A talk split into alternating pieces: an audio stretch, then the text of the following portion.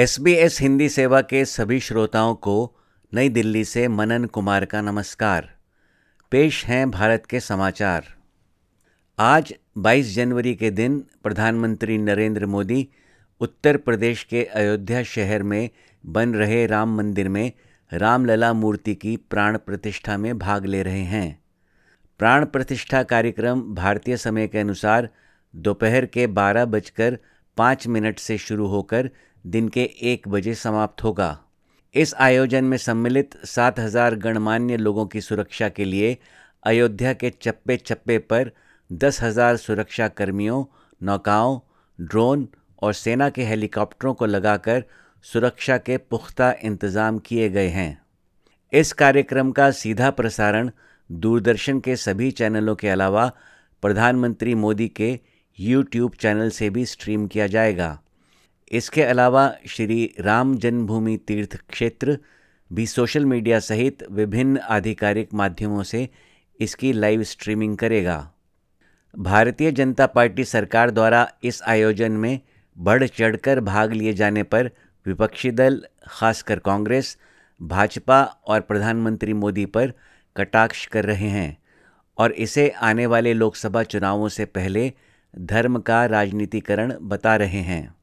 कांग्रेस अध्यक्ष मल्लिकार्जुन खड़गे ने भारत जोड़ो न्याय यात्रा के पूर्वोत्तर के बड़े राज्य असम पहुँचने पर एक जनसभा को संबोधित करते हुए प्रधानमंत्री मोदी पर भगवान पर कब्जा करने का आरोप लगाया।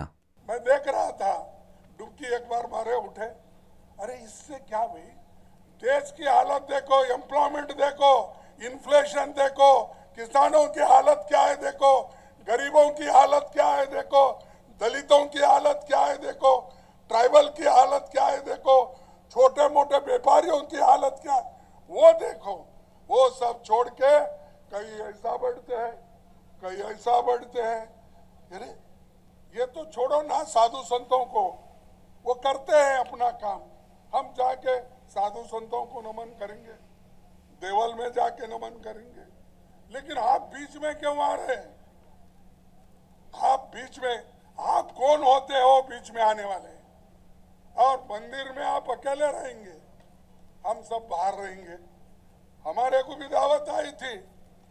अब हमको सब बाहर रख के तुम गर्भगुड़ी में अगर, मंदिर में अगर जाके अकेले आज सबके साथ अगर पूजा करते बैठे तो क्या ये एक व्यक्ति सारे भगवान को कब्जा कर लिया?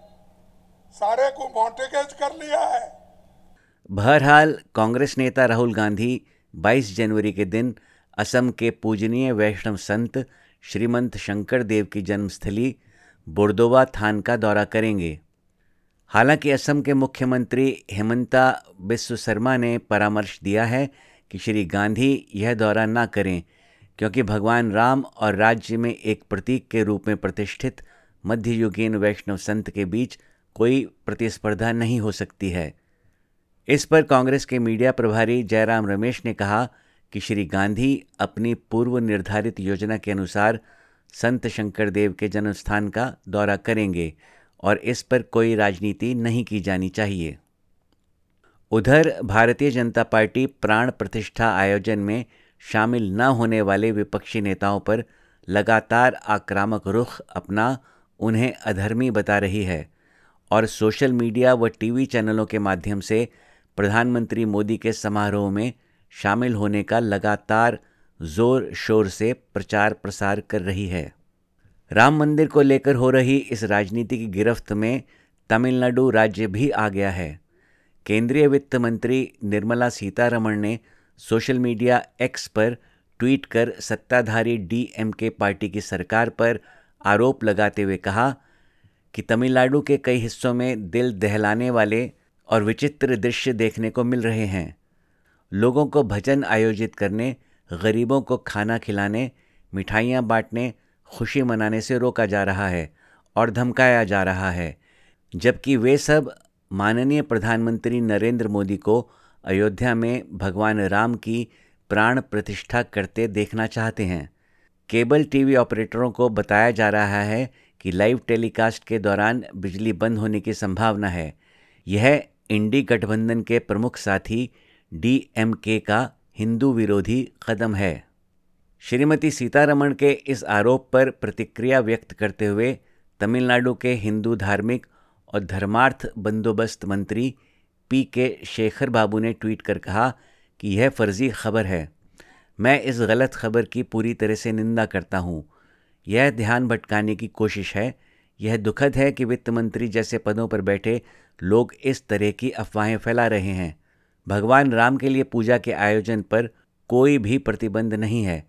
इसके अलावा अन्नधनम और प्रसादम वितरित करने पर भी कोई रोक नहीं है। उन्होंने कहा कि सलेम में चल रहे द्रमुक के युवा विंग के सम्मेलन से लोगों का ध्यान हटाने के लिए यह अफवाह फैलाई जा रही है।